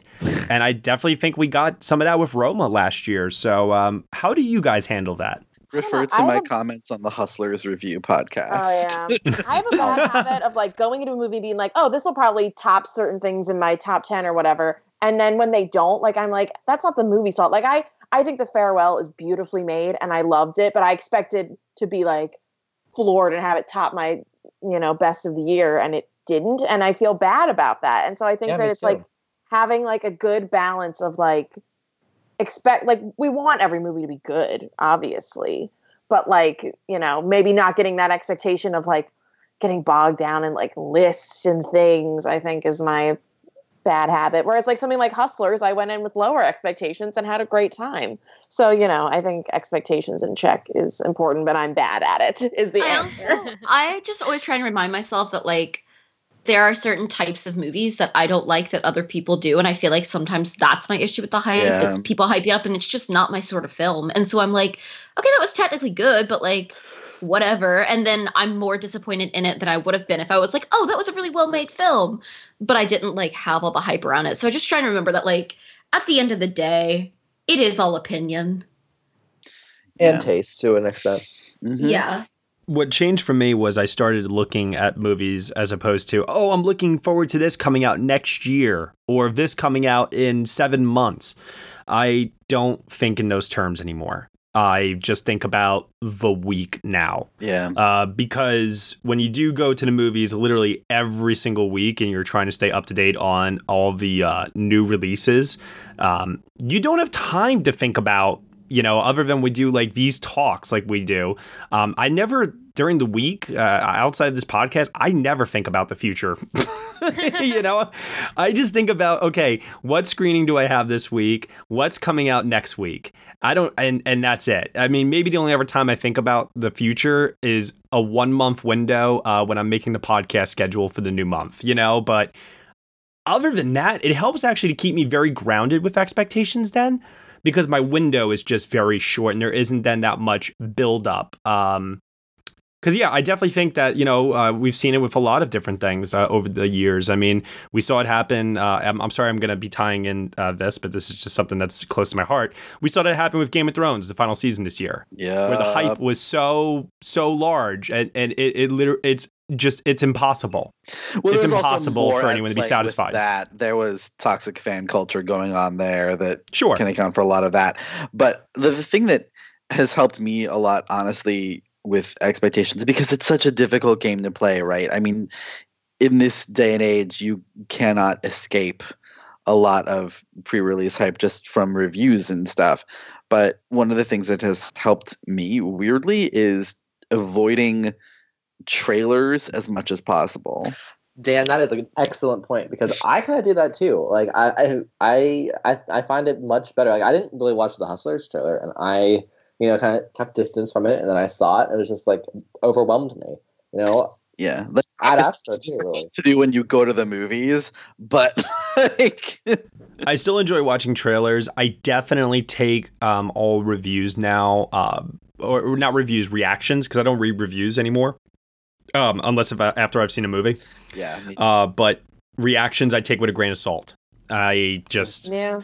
and it's not even so much like oh like what nicole said in terms of my taste but it's just more of i feel that i have like kind of a i, I feel i have like a moral like obligation and responsibility to try to go into every single movie whether it is hellboy or if it's parasite and just try to have the blankest mind humanly possible Yeah, and I just try and remember that like there are things that are going to influence someone's reaction, particularly talking about reactions and not reviews. Like, you know, if their grandmother has recently passed away, the farewell is going to hit them very Yeah. differently. Or if, Yeah. you know, their favorite actress is Renee Zellweger, they're probably going to Yep. love Judy. And Mhm. aside from trying to pay, you know, I do try and pay attention to things like, you know, some of the reactions to things like Green Book from actual people you know who are african americans seeing it. I try to pay attention to things like that in terms of cultural sensitivity and that sort of thing. But aside from that i'm like who who's to say what biases are in place here? So like their reaction is likely not going to be mine Well, yeah, and that's the thing that I'm worried about sometimes with reactions is I don't want someone else's reaction to be my reaction. I want my reaction to be mine. exactly And that that's where I think that's where that comes from for sure. You know, I, I think it's good to have an awareness, Mhm. uh, like you're saying, Nicole, and an acknowledgement of other people's perspectives and their opinions, and a respect that goes along with that as well. Um, but at the end of the day, um, you know, our opinions are are our own, and we need to own that.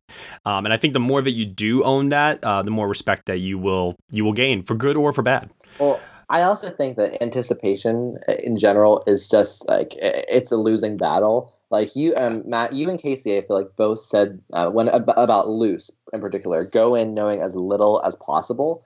Um, and I think I've I, I did that, and I, I I tried to do that, even though I I did try to get spoilers from you. You didn't budge. Um, you know, and I enjoyed it all the more. But like for Ad Astra on Friday, for an example, I tried not to know anything about the plot and just kind of like let the plot um, just absorb me in. And I find it to be, I find watching movies more satisfying that way. Um, I read um, the New York Times review for it, and I kind of I read around the plot. So if, if that makes sense, so I read like you know like the first couple paragraphs and the last Yeah, yeah. couple paragraphs. Um, so, so I got what Manohla Dargis was talking about, like thematically, and I could kind of. She was talking about how Ad Astra talks about masculinity in a specific way. So I kind of pulled that theme out and tried looking at it from that perspective, while not knowing anything about the plot, so I could just kind of read into it on my own. So I don't know. I think it's just keeping your anticipation in check and going into movies with as little knowledge about them as possible, and just letting them take you over. Yeah. So One last question. Uh, because we did get more, uh, but I think we did inadvertently answer them, or they are questions that I know for a fact we will answer in the weeks to come. But this is one that I think is very, very important to talk about now while we're in phase one. This one comes from Colby Told Me, and he asks, What does Oscar worthy mean? Is it as easy as objective skills demonstrated in, in a performance, such as range, emotion, emotionality, vulnerability, and likability? Or, in addition, is it the narrative, precursors, name, cachet, box office, how well you work the media and the guilds? Oscar worthy is and should be only based on the actual craft, the quality, yeah, yeah, the quality of it. Um, That's the only thing. I think it's the the former, not the latter, of that question. But I also I think there's something different between like what is Oscar worthy and what will win Oscars. Yes, Bingo. exactly. Yeah. They're not the same um, thing. Exactly. Oscar worthy is definitely uh, the first, and the la- the latter stuff that he mentioned is the stuff that helps to weave through the abundance of performances that we have to go through and whittle them down to five. You know. I think Oscar worthy is so subjective. Um, and like, you know, honestly, like even if something does win an Oscar, it doesn't mean that it's worthy of it. Like, I mean, look at Yeah. practically all the winners from last year. That, that's why, like, that's why I think we got to like take uh, a little bit of emotion out of uh, wins. And, I- and I say this a lot, and I get a little flack for it sometimes. But I really, really do believe wholeheartedly that um, the the time to maybe get a little upset is the nominations.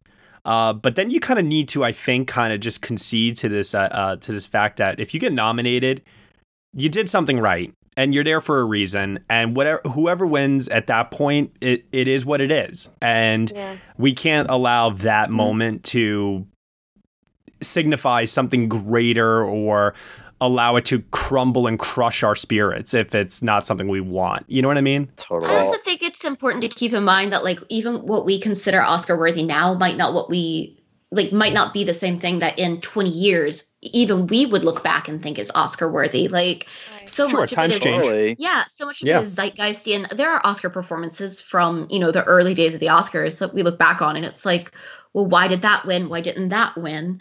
And it's it's always going to be difficult because there's always going to be more than one performance or, you know, design or whatever that is worthy of winning.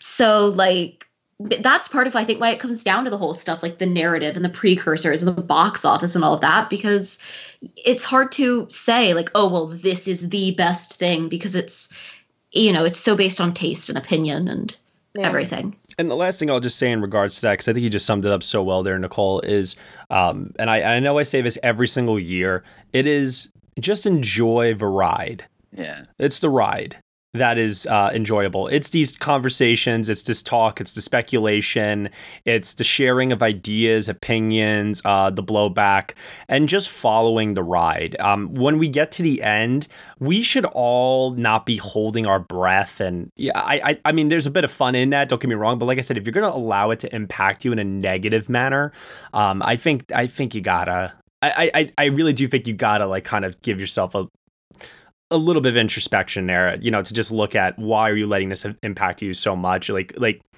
by that point, we should really just be, you know, enjoying and just focusing on the celebration of the movies in general. Because I do believe wholeheartedly that the nomination is the reward. The wins are yeah, you know, it is even, what it is. Even though the win, okay, like who among us did not have an unforgettable reaction to Olivia Colman winning uh, winning last year? Like, th- Oh, yeah. that to me, like I'll never forget how I felt like I was flying. Like I was so shocked and so happy about it. Like it was such a nice surprise.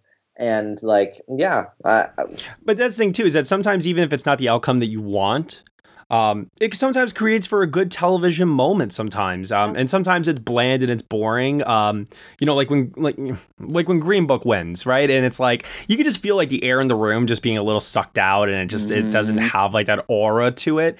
Um, but at the same time, though, the reactions from everybody online and just like us kind of having that communal experience that's what it's about. You know what I mean?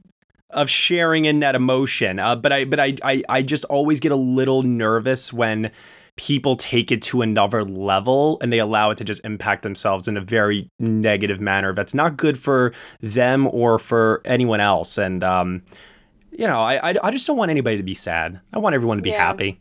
I think, yeah. last year felt like a learning tool of me of like, you're gonna like movies that aren't gonna win awards, and that's gonna be okay. Like it felt like a growing experience. Like I feel like I've grown up now after last year. to go in and be like, because I used to get like so bogged down and upset. My mom's like, you gotta get over it. Like it's Well, this is someone is going to make a movie of that one day, and it will win all the awards. Yeah. Well, and Dan will remember last year because we watched the Oscars together. Like I uh, said that you know after nominations happened, I was just like, all right, I'm gunning for whoever I think is going to give the best speech.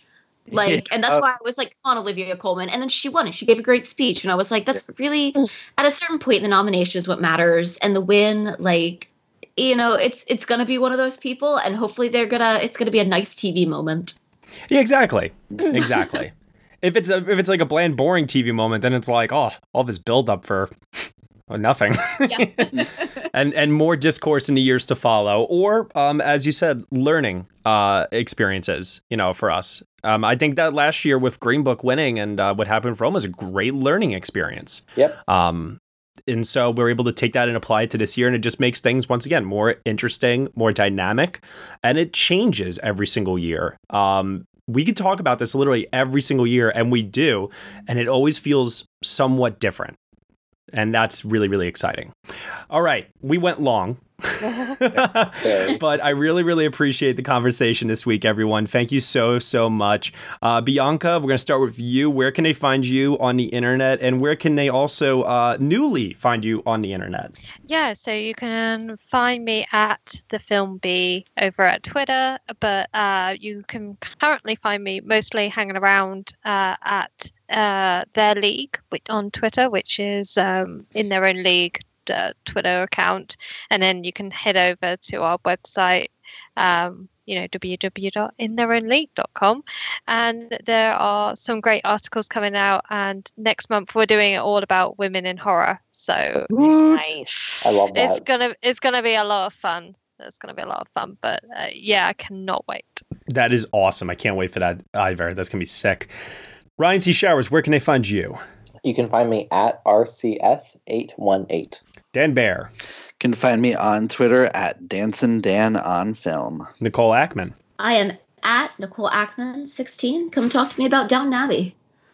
and Casey Lee Clark. You can find me on Twitter at Casey Lee Clark. And you can find me at Next Best Picture. Enjoy the Emmys tonight, everyone, for those that are watching. Enjoy it. Don't get upset. Just enjoy it. uh, and also, too, uh, give us a review on iTunes. Let us know what you think of the show. We really appreciate your feedback there. Uh, five stars, nothing less than that is acceptable.